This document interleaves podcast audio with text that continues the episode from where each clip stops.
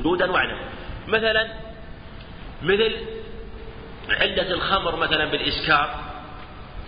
إذا إذا وجد. الإسكار وجد التحريم. إذا انتفى الإسكار انتفى التحريم. فدار التحريم مع الإسكار وجودا وعدما. فلهذا مع أنه يجوز أن يكون له علة ثانية لكن هذا من جهة علة الدوران. ولكن قد يجوز أنه يعلل بعلة ثانية وعلة المناسبة من جهة أن الخمر ما خامر العقل. ثم ذكر رحمه الله ختم الفصل هذا بالفوائد وهي فوائد مهمة في هذا الباب. قال المناط متعلق الحكم. المناط معنى؟ إذا قيل مناط الحكم وهو هو ما يعلق عليه الحكم. منه النوط وهو الشيء الذي يناط به. تقول يناط الأمر بكذا أو يعلق بكذا. قال وتنقيحه تخليصه وتهديده وتخريجه استنباطه وتحقيق إثبات العلة في أحد صوره هذه من أهم مباحث القياس وهو تنقيح تحقيق العلة وتنقيح العلة واستخراج العلة. ولهذا يقول التحقيق والتنقيح ليس من القياس الذي من القياس هو استخراجها. هذا هو مبحث القياس. ولهذا يقولون تحقيق العلة تنقيح العلة استخراج استنباط العلة واستنباطها. هذا القسم الأول ما هو؟ وتنقيحه تخليصه. إذا كان عندنا مثلا حكم له عدة علل الآن وأردنا أن ننقح. نعرف ما هي العلة الحقيقية. ما هي العلة؟ مثل جاء أعرابي إلى النبي عليه السلام ينتف شعره ويضرب صدره ويقول وطئت أهلي في رمضان. هذه كلها علل كونه جاء يضرب شعره وينتف ينتف شعره ويضرب صدره وهو جاء أعرابي وطئت أهلي في رمضان. ما هي العلة؟ فأمر عليه الصلاة والسلام بالكفارة. طيب ما هي علة الكفارة؟ يريد أن نعرف العلة. هذا الحديث العلة مأخوذة من هذا الحديث. جاء العلماء إلى حديث فكل نقح على أصله. فقال مالك العلة هي هي كونه أفسد الصوم أنه وطئ أهله ففسد صومه فلهذا أوجبوا الكفارة بالأكل والشرب عامدا. ومنهم من قال لا. تنقح علل وينظر إلى العلة المناسبة. وطئت أهلي كونه أعرابي هذا لا أثر له. وكونه في شهر رمضان في ذلك السنة لا أثر له. وكونه مثلا يضرب صدره وينتف شعره لا أثر له. كلها جاءت في الحديث لكن نخلص الحديث ونستخرج العلة الحقيقية ونهذبها ونستخلصها وننظر إلى العلة الحقيقية وهو قول وطئت أهلي في رمضان فلهذا قالوا إن العلة هي الوطئ هو الوطئ كونه وطئ ولهذا ألحق به وطأ الجارية من جهة أنه إفساد بالوضع فألحق به الكفارة. فالشيء قد يكون مثلا له مذكور في الحديث وله عدة علل فنحتاج إلى تنقيحه وتهذيبه وتخليصه ولهذا يختلف العلماء. منهم من يذكر هذه العلة ومنهم من يذكر هذه العلة. في مثلا مالك وجماعة قالوا العلة الإفساد. كونه وضع أهل هذا ليس هو العلة. ولهذا جاء يضرب وينتف شعره ولأنه انتهك حرمة رمضان. فالعلة انتهاك الحرمة.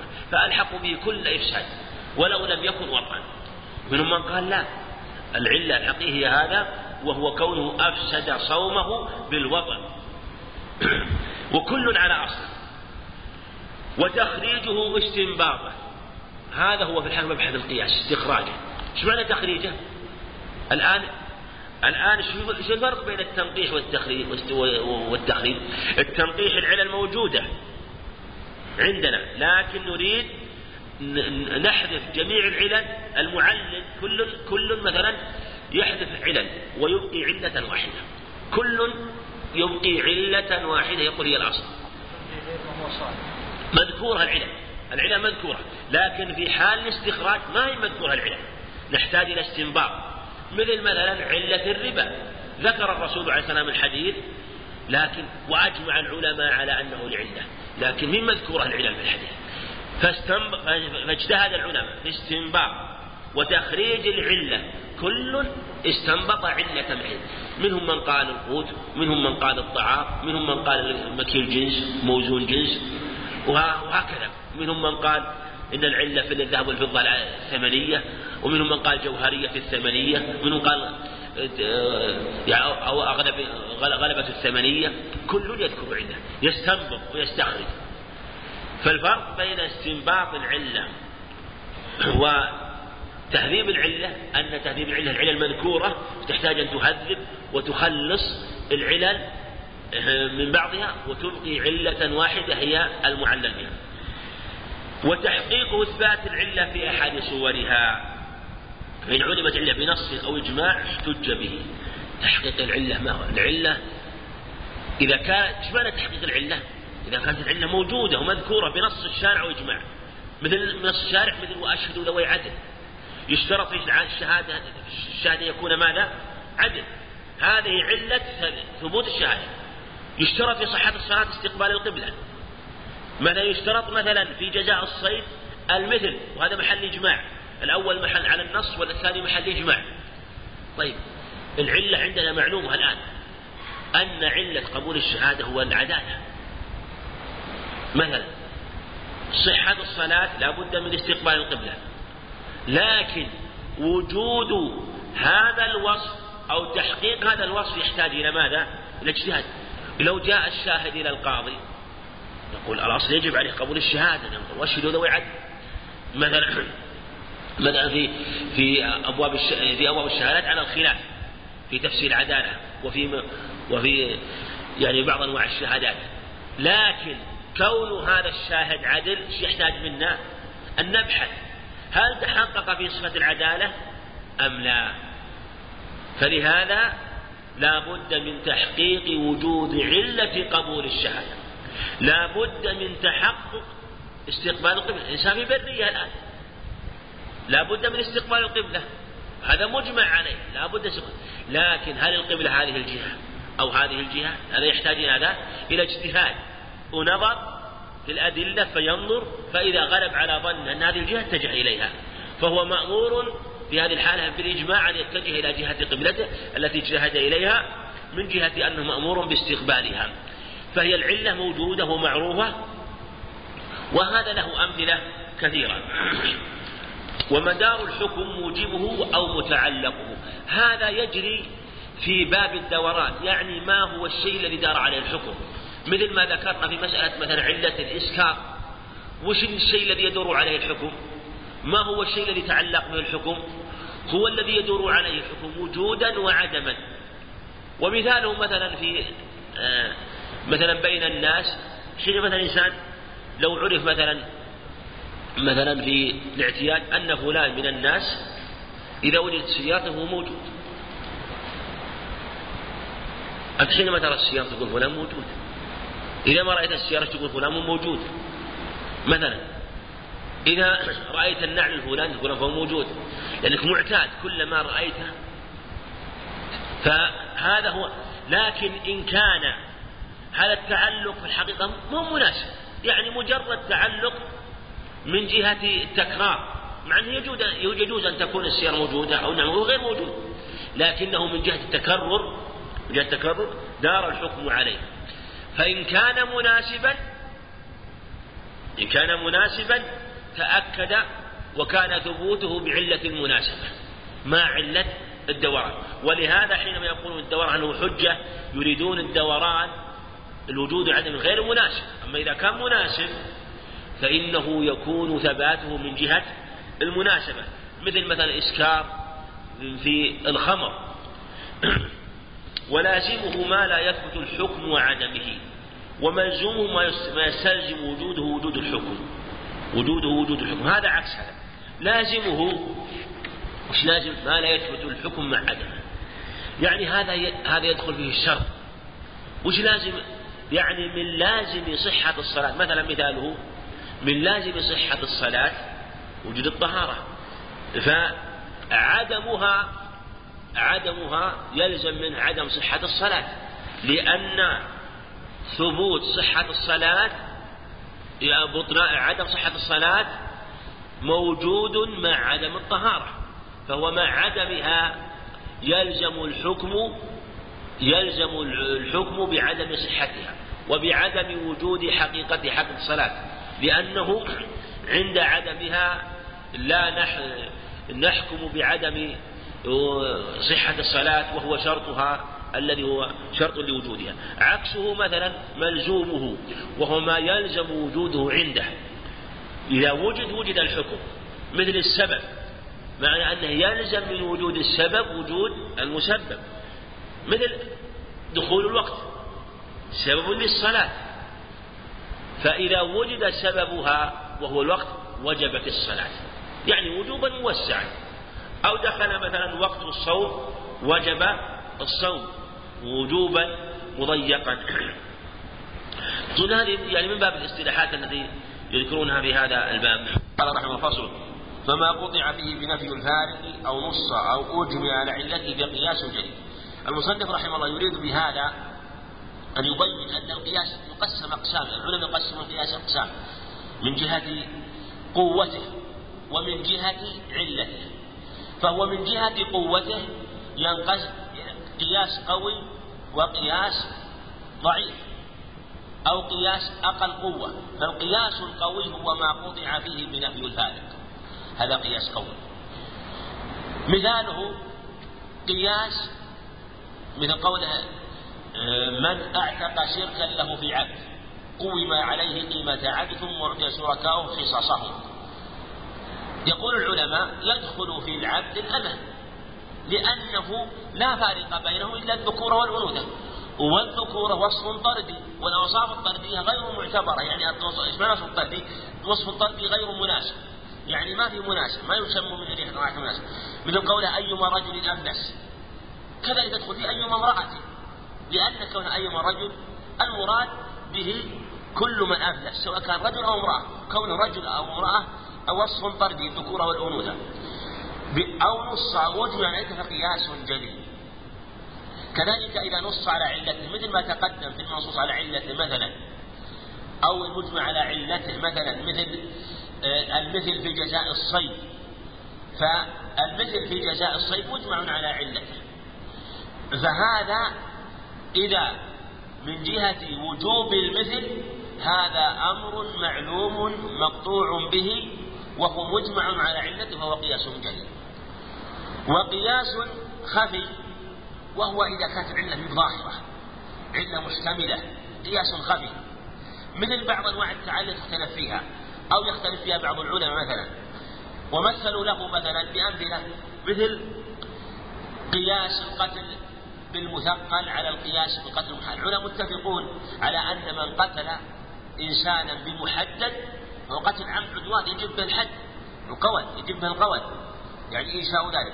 لكن لو ضربه بمثقل بحصى مثلا مو بحد الجمهور على وجوب القول إلحاقا له بأنه قتل عمد عدوان. ومنهم من قال لا لا يحكم هو قول أبي حنيفة. وهذا قد يقال إنه قياس خفي لكن قصد التمثيل من جهة أنه ليس كالقتل بالمحدد من كل جهاته. كذلك أيضا العلة التي تخفى. العلة التي تخفى مثل مثلا علة الذهب علة الربا مثلا.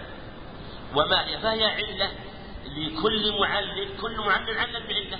فهي علة خفية لأنه لم يتفق عليها وليس مقطوعا بها. محتمل أن تكون هذه علة ومحتمل أن يكون غيرها.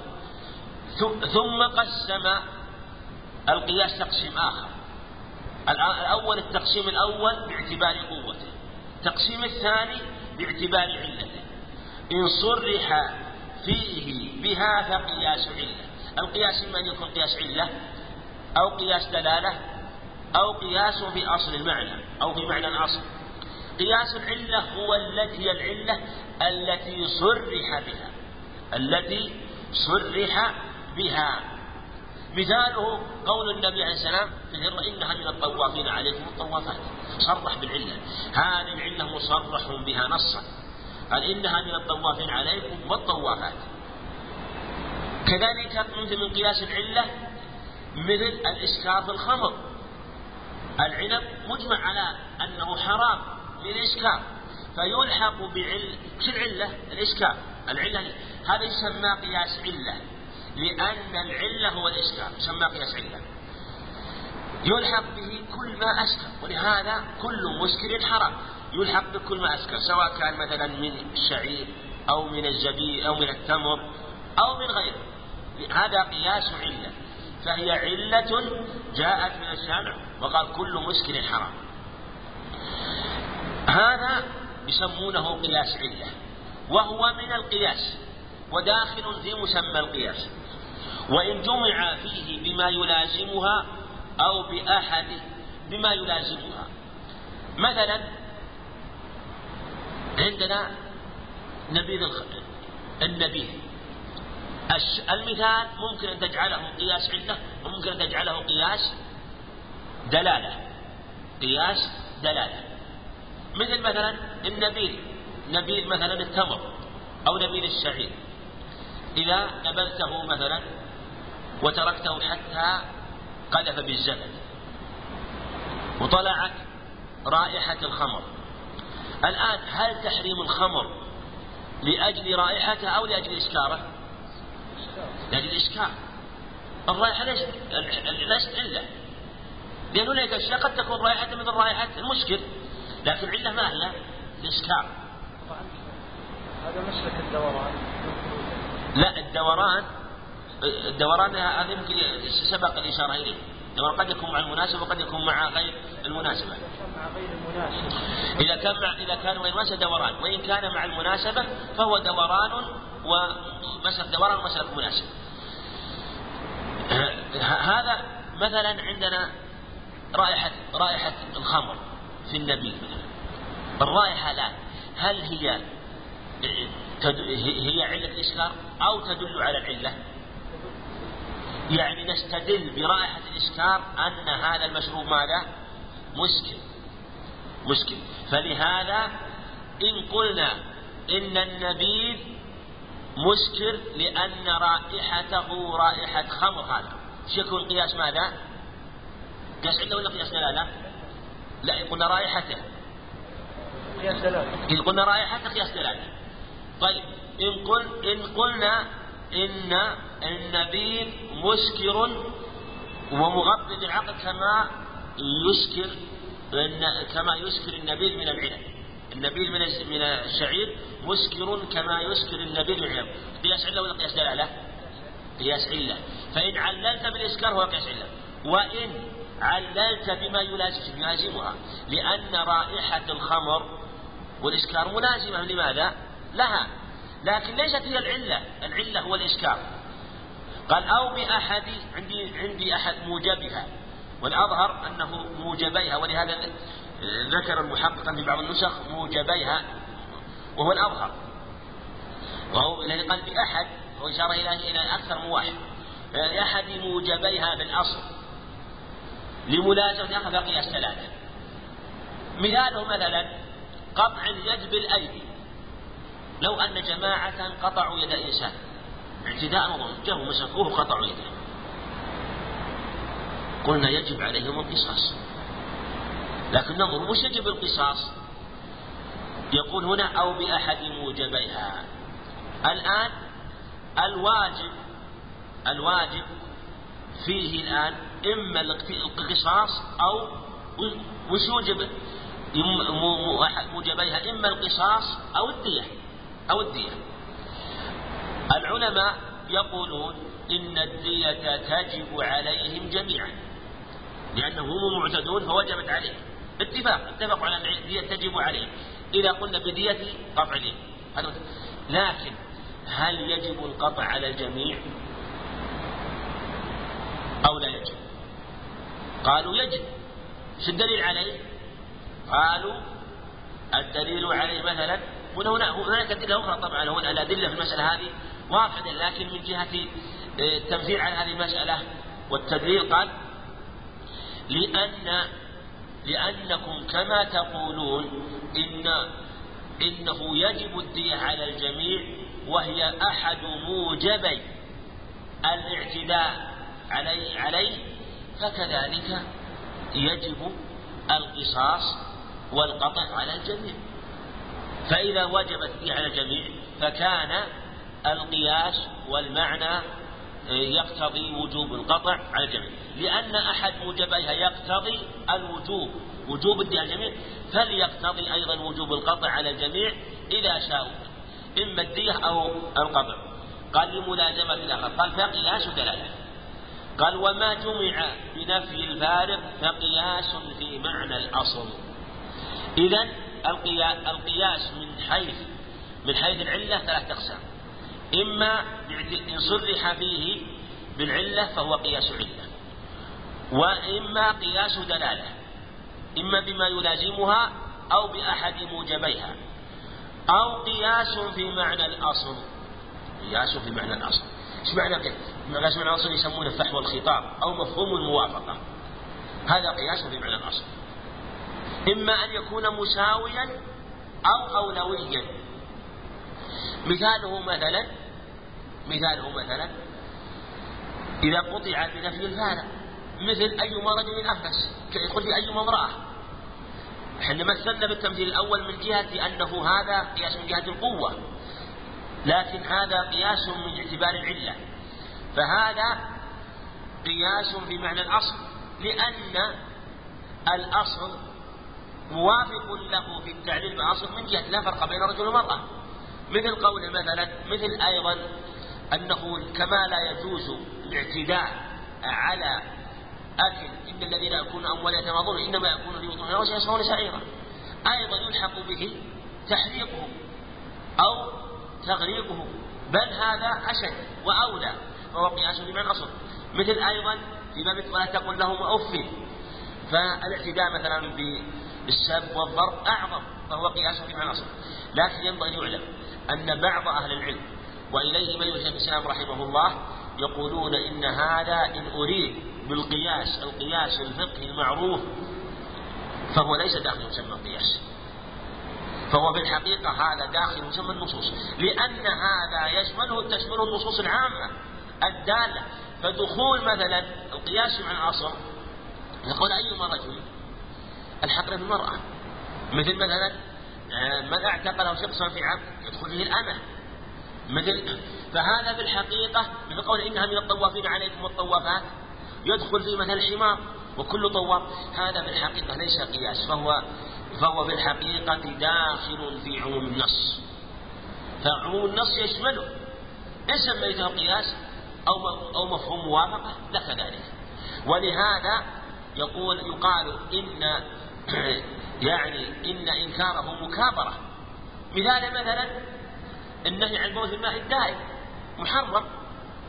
لو جاء إنسان وصب في إناء بال في إناء ثم صبه في ماء دائم. وش يكون محرم من باب ولا لا؟ كذلك وضع العذرة من باب أولى. بل هو أقبح لأن الإنسان ربما يحتاج إلى أن يبول في الماء الدائم لكن أن يبول في إناء ثم يصبه هذا أقبح. وهو بالحقيقة أبلغ في دخوله في النص فلا يدخل في باب القياس المذكور في باب الأصول. قال ويجوز التعبد بالقياس عقلا ووقع شرعا.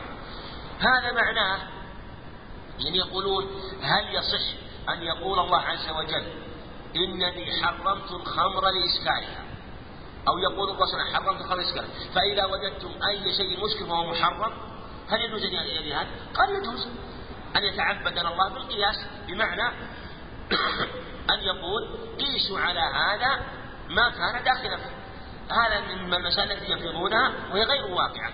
لكن يجوز أن يقع هذا وأن يتعبدنا الله أن يتعبدنا الله بالقياس معنى أن نقيس على هذا كل ما أشبهه ووقع شرعا.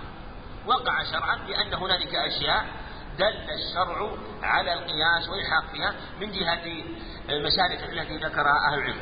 ووقوعه بدليل السمع قطعي يعني هل القياس.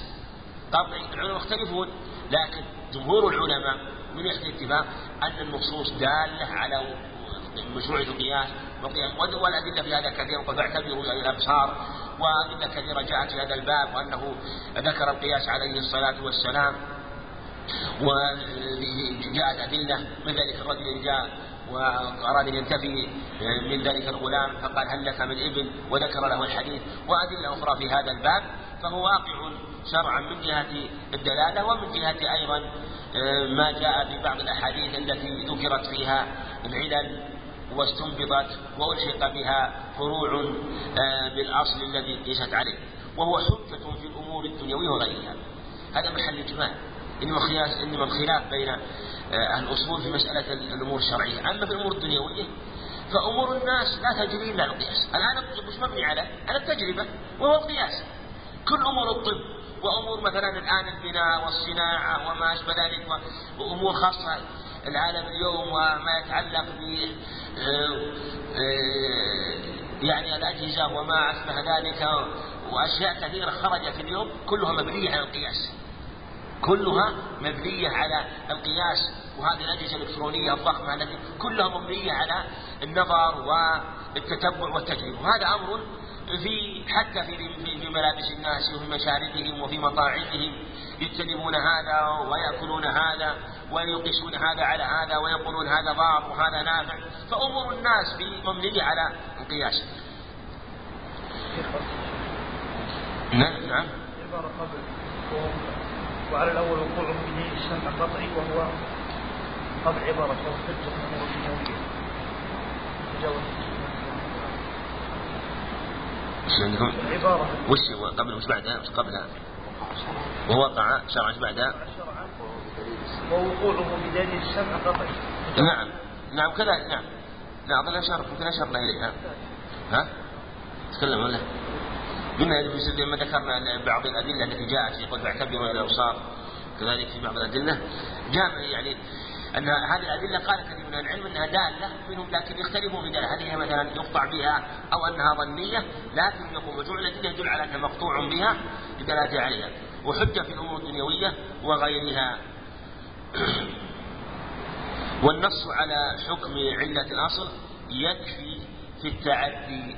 إذا جاء الشرع ونص على حكم نص على علة يكفي في التعدي. ما له حاجة يقول أنه الشرع يقول عدوا هذا الحكم لكل ما تشمل. لا مثل قوله إنها من الطوافين عليكم والطوافات. هذا تعليل فلا يحتاج مثلا أن ينص أو يقال إنه فقيسوا عليها والحقوا به كلما كان طوافا. قوله إنها من الطوافين عليكم والطوافات. وكذا سائر العلم هو في الحقيقة كأنه أمر بالإلحاق.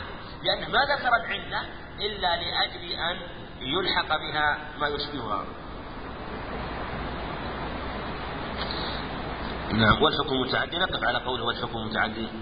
والحكم المتعدي إلى فرع بعلة منصوصة مراد بالنص كعلة مجتهد, مجتهد كعلة مجتهد فيها فرعها مراد بالاجتهاد. هذا إذا كان عندنا حكم وعلته منصوصة. نص الشارع عليها. وألحقنا بهذا الحكم الفرع. لوجود العلة في الفرع. من قوله عليه إن من الطوافين عليكم الطوافات في الهرة. ألحقنا بالهر الحمار لأنه من الطوافين فيقال النص على العلة هنا النص على العلة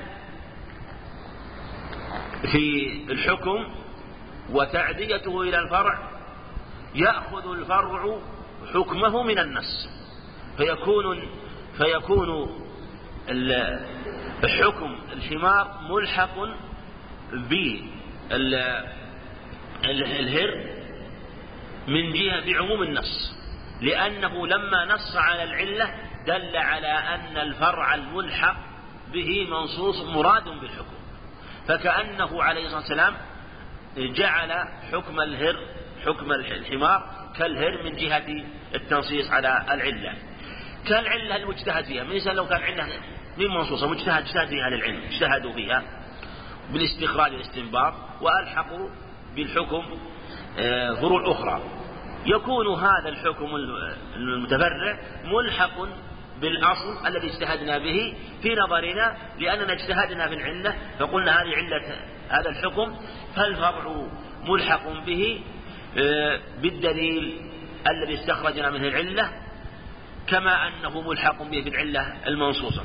ويجوز ثبوت كل من الأحكام بنص الشارع لا بالقياس. هذا هو الصحيح ولهذا قال بعض العلم إنه يجوز إن جميع الأحكام يجوز أن تثبت وبالشرع وبالأدلة لعموم الأدلة. ولهذا يجوز أن تثبت جميع الأحكام بالشرع وبنص الشارع عليها. يعني من جهة الجواز الشرعي يعني يجوز أن أن تكون يأتي أحكام من الشارع كثيرة في التنصيص على جميع الأحكام. قال بعضهم لا لأن الأحكام غير متناهية. قال بعضهم لا الأحكام متناهية. مهما كانت فيجوز أن تأتي الشريعة بالنص على جميع الأحكام بلا حاجة إلى القياس. لا بالقياس. ومعرفته فرض كفاية. معرفة القياس فرض كفاية لأن القياس مشروع ودلت النصوص عليه. وفيه استدلال واستخراج للأحكام من النصوص وإلحاق الفروع بأصولها. فلا بد من معرفته. إذا كان لا بد من معرفته والناس محتاجون إليه فيكون فرض كفاية على طائفة من أهل العلم. ويكون فرض عين على بعض المجتهدين ممن تأهل لذلك دون غيره. فإذا كان لأنه يكون على بعضهم فرض عين إذا احتوج إليه في معرفة الأحكام. ولا تعرف إلا من جهة القياس. وكان هو المتأهل لذلك كان الحكم متعين عليه. كالأحكام الأخرى التي فرض كفاية ثم تكون فرض عين حينما تتعين على شخص مثل ما قالوا مثلا في غسل الميت وفي دفنه وفي إنقاذ الغريق. حينما يحضر إنسان عند ميت ما عنده يكون فرض عين عليه. أو يحضر إنسان عند غريق ما عنده أحد يكون فرض عين عليه وهكذا. وهو من الدين القياس من الدين. لأن العلماء نصوا جاءوا بالأدلة وذكروا أدلة تدل على مشروعية القياس كما ذكروا في باب القياس والدلالة على مشروعية القياس من الأدلة من الكتاب والسنة فهو من الدين من جهة أنه جاءت تدل على مشروعيته. والنفي أصلي يجري يعني النفي نوعان نفي أصلي ونفي طارئ الأصلي يجري فيه قياس الدلالة فيؤكد بالاستصحاب يقول إن النفي نوعان. نفي أصلي النفي الأصلي هو الذي ينفى كلية مثل نقول لا يشرع صلاة سادسة الأصل أنه لا يشرع صلاة سادسة فهذا نفي أصلي لأنه لم يأتي من الشارع الحكم فيها فنقول إن الصلاة السادسة غير مشروعة إن الصلاة السادسة غير مشروعة وكذلك مثلا حج الحج أكثر من مرة غير مشروع والصوم أكثر من مرة غير مشروع. فهذا نفي أصلي. قال يجري به قياس الدلالة فيؤكد به الاستصحاب. قياس الدلالة سبق معنا هو تأكيد حكم بحكم أو إلحاق حكم بحكم. مثل ما قالوا مثلا لو أنه آه، قطع جماعة يد إنسان قيل يجب عليهم القطع جميعا. كما أنه تجب عليهم الدية جميعا وتلزمهم جميعا فيجب قطع أيديهم جميعا لأنهم لوجوب الدية عليهم جميعا. فهو إلحاق حكم بحكم. كذلك أيضا ليس هنا كذلك في مثل النفي الطارئ يقال أيضا كما أنك كما أنه مثلا يقال لا يجب صيام رمضان إلا مرة كذلك أيضا آه، لا يجب آه، من الصلوات إلا خمس ولا تجب صلاة سادسة فهو تأكيد حكم بحكم كما يؤكد الحكم بالحكم في قياس الدلالة فيؤكد بالاستصحاب يعني استصحاب عدم وجود حكم شرعي في وجوب شيء آه، يثبت مشروعيتها. فنستصحب الأصل وهو أن الذمة السالمة من وجوب صلاة سادسة أو وجوب حج ثاني. وطارئ وهو النفي الطارئ كبراءة الذمة يجري فيه هو قياس العلة. الطارئ الذي هو الذي يمكن أن تجري فيه الأحكام الشرعية. ما هو الطارئ؟ هو مثل يقول كبراءة الذمة مثل إنسان ادعي عليه بدين. نقول أصل براءة ذمته. من الدين وأنه لا يجب عليه دين. وأنه لا يجب عليه دين لبراءة ذمته. والنفي الطارئ يقولون إنه من أحكام الشرع وتجري فيه أحكام الشرع. وإذا ولهذا نقول أنه إن جئت بالدليل على إثبات جئت بالدليل على ثبوت دين عليه ثبت الحكم. ما نقول الأصل نفي مطلقا؟ لا مثل ما قلنا في النفي الأصلي لا. نقول هذا نفي طارئ فهو يعني في مقام الدفع وقد يثبت عليه. فإذا لم تثبت فنقول أصل ثابت. ولهذا يجري في قياس العلة مثل ما نقول الأصل سلامة الذمة من الديون الواجبة مثل ما قال عليه الصلاة فدين الله أحق بالوفاء. فدين الله أجرى مجرى الديون التي لله مجرى الديون التي للعباد. أجرى فيها قياس علة. كذلك أيضا في مسألة حقوق العباد في شغل الذمة هي من هذا الباب. نقول الأصل سلامة ذمته من الدين والأصل سلام من الدين من حقوق العباد. كذلك أيضا سلامة ذمته من وجوب العبادات إلا بشيء يثبت ذلك ولهذا لو جاء بشاهدين مثلا أو بدلالة أخرى تدل على شغل ذمته أثبتنا الحكم بذلك وألزمناه بدفع عنه بخلاف النفي الطارئ فإنه لا يجري فيه هذا. مهما قال لأنه ليس لله فيها حكم وليس لله فيها شريعة يعني المعنى أنه دل عليه. إنما نستصحب ماذا الدفع؟ أو نستصحب أو نستصحب النفي؟ نقول لا تجب فيه صلاة سادسة ولا يجب صوم أكثر من رمضان ولا يجب الحج أكثر من مرة. فهو آه، ذكره في في هذا لعلاقته بمسألة قياس العلة وقياس الدلالة. والله أعلم. نقف على القوادح. هذا الفصل في باب الجدال والمناظرة فهو من علم الجدال والمناظرة. وهذا العلم كثير من أهل العلم لا يدخل باب الأصول وبعضهم ألحقه باب الأصول وبعضهم قال إنه علم مستقل لا يدخل باب الأصول وكثير من الأصوليين أدخلوه في هذا في باب الأصول لأنه من متممات القياس. وذكروا وذكروه على القوادح. القوادح التي تقدح في مسالك العلة التي سبقت.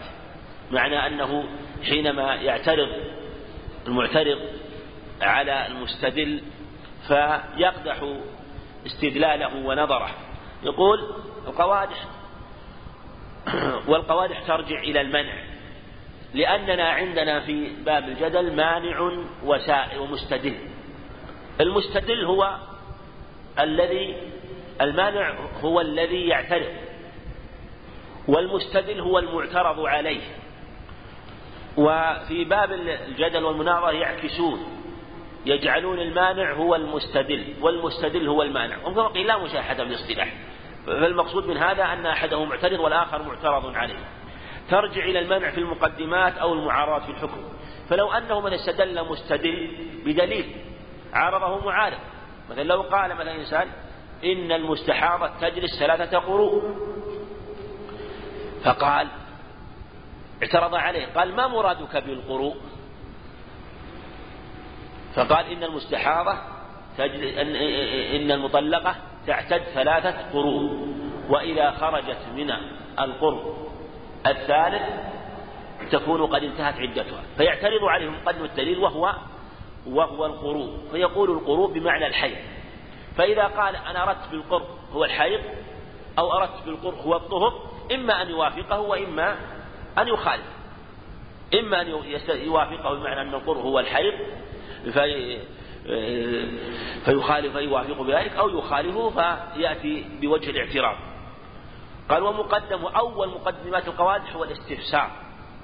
بعض الأصوليين يقول الاستفسار في الحقيقة ليس من القوادح وجعله الاستفسار من القوادح في نظر لأن الاستفسار هو طلب البيان من الفسق وهو المراد أنه يبين قوله ويبين معنى كلامه.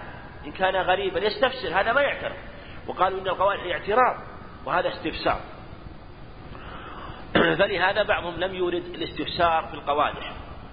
وبعضهم أورده لأنه مدخل إلى القوادح فجعلوه ما دام مدخلا إلى القوادح فهو تابع لها. قال وهو طلب معنى لفظ المستدل لإجماله وغرابته. المعترض عليه هو المستدل إذا كان لفظه غريبا. إذا قال مثلا غريبا مثلا أو مجملا.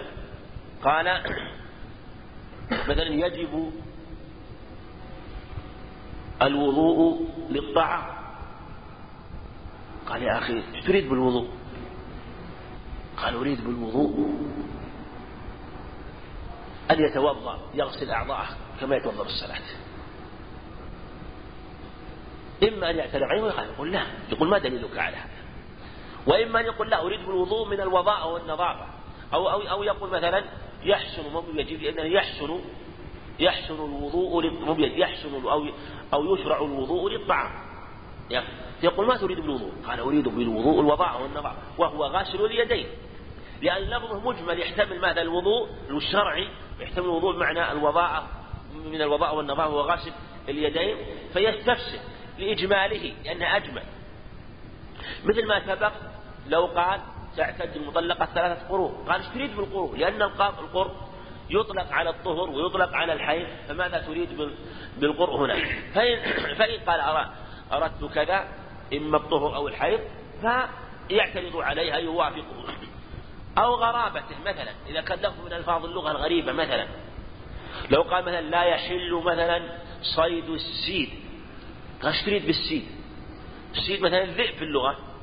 قال أريد الذئب. قال وافق عليه قال نعم لا يحل صيد الذئب لأنه ليس لا يصاد به.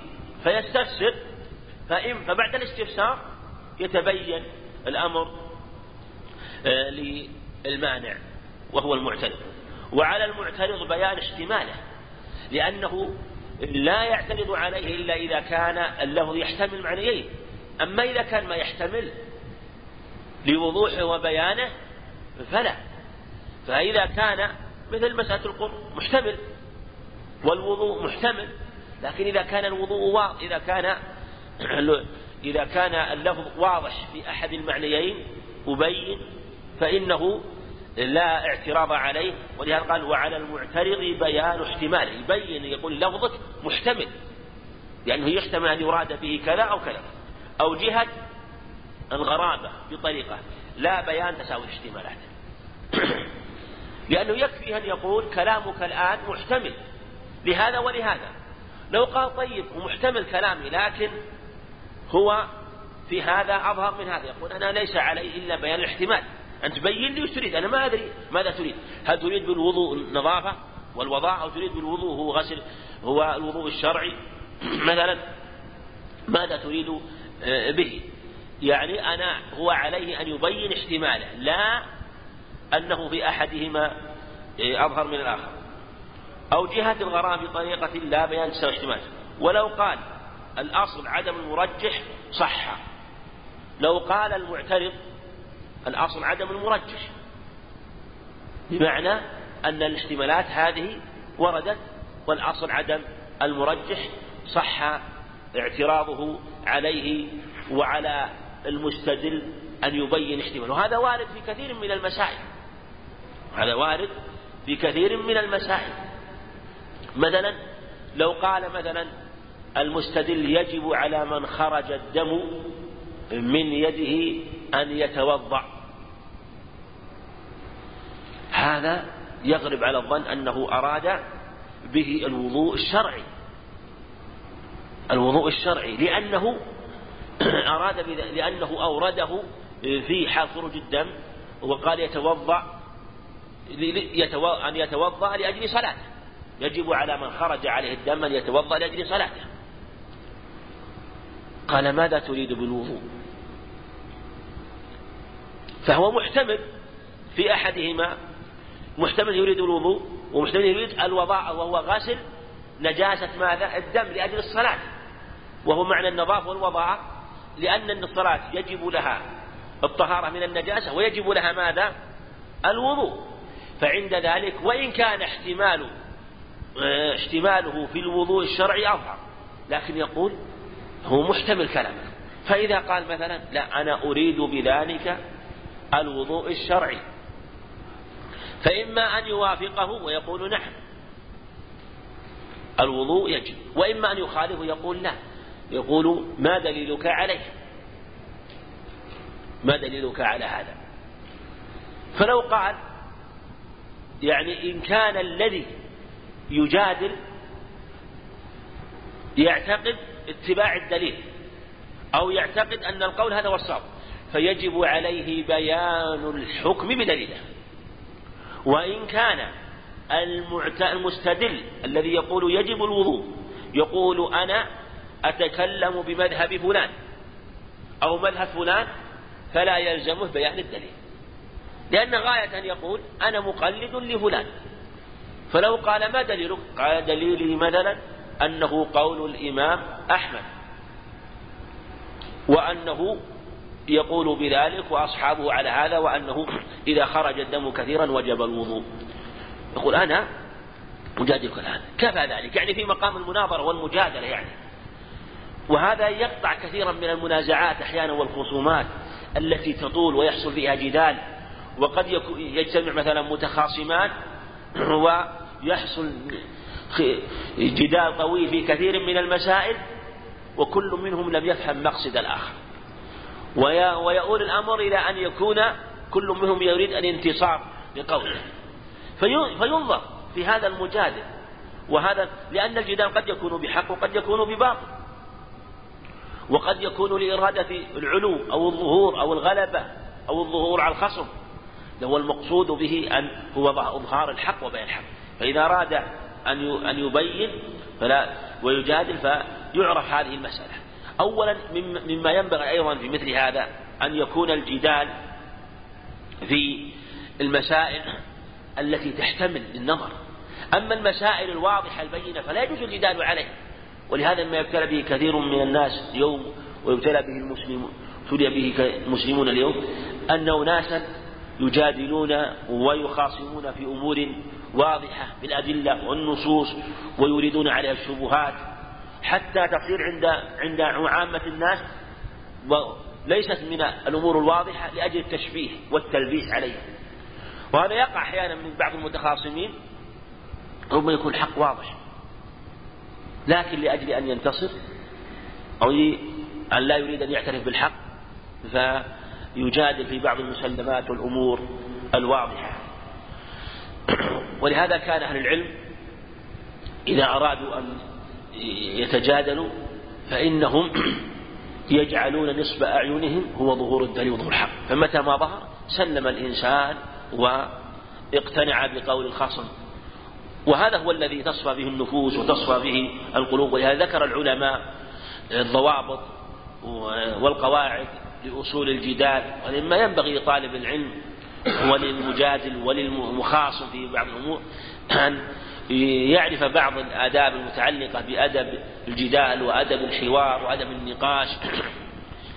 ولهذا ربما إنسان يخالف إنسان في قول ويورد له الأدلة ولا يكون همه إلا الرد فلا ينتبه ولا يأخذ ولا آه، يصغي إلى قوله وإلى أدلته.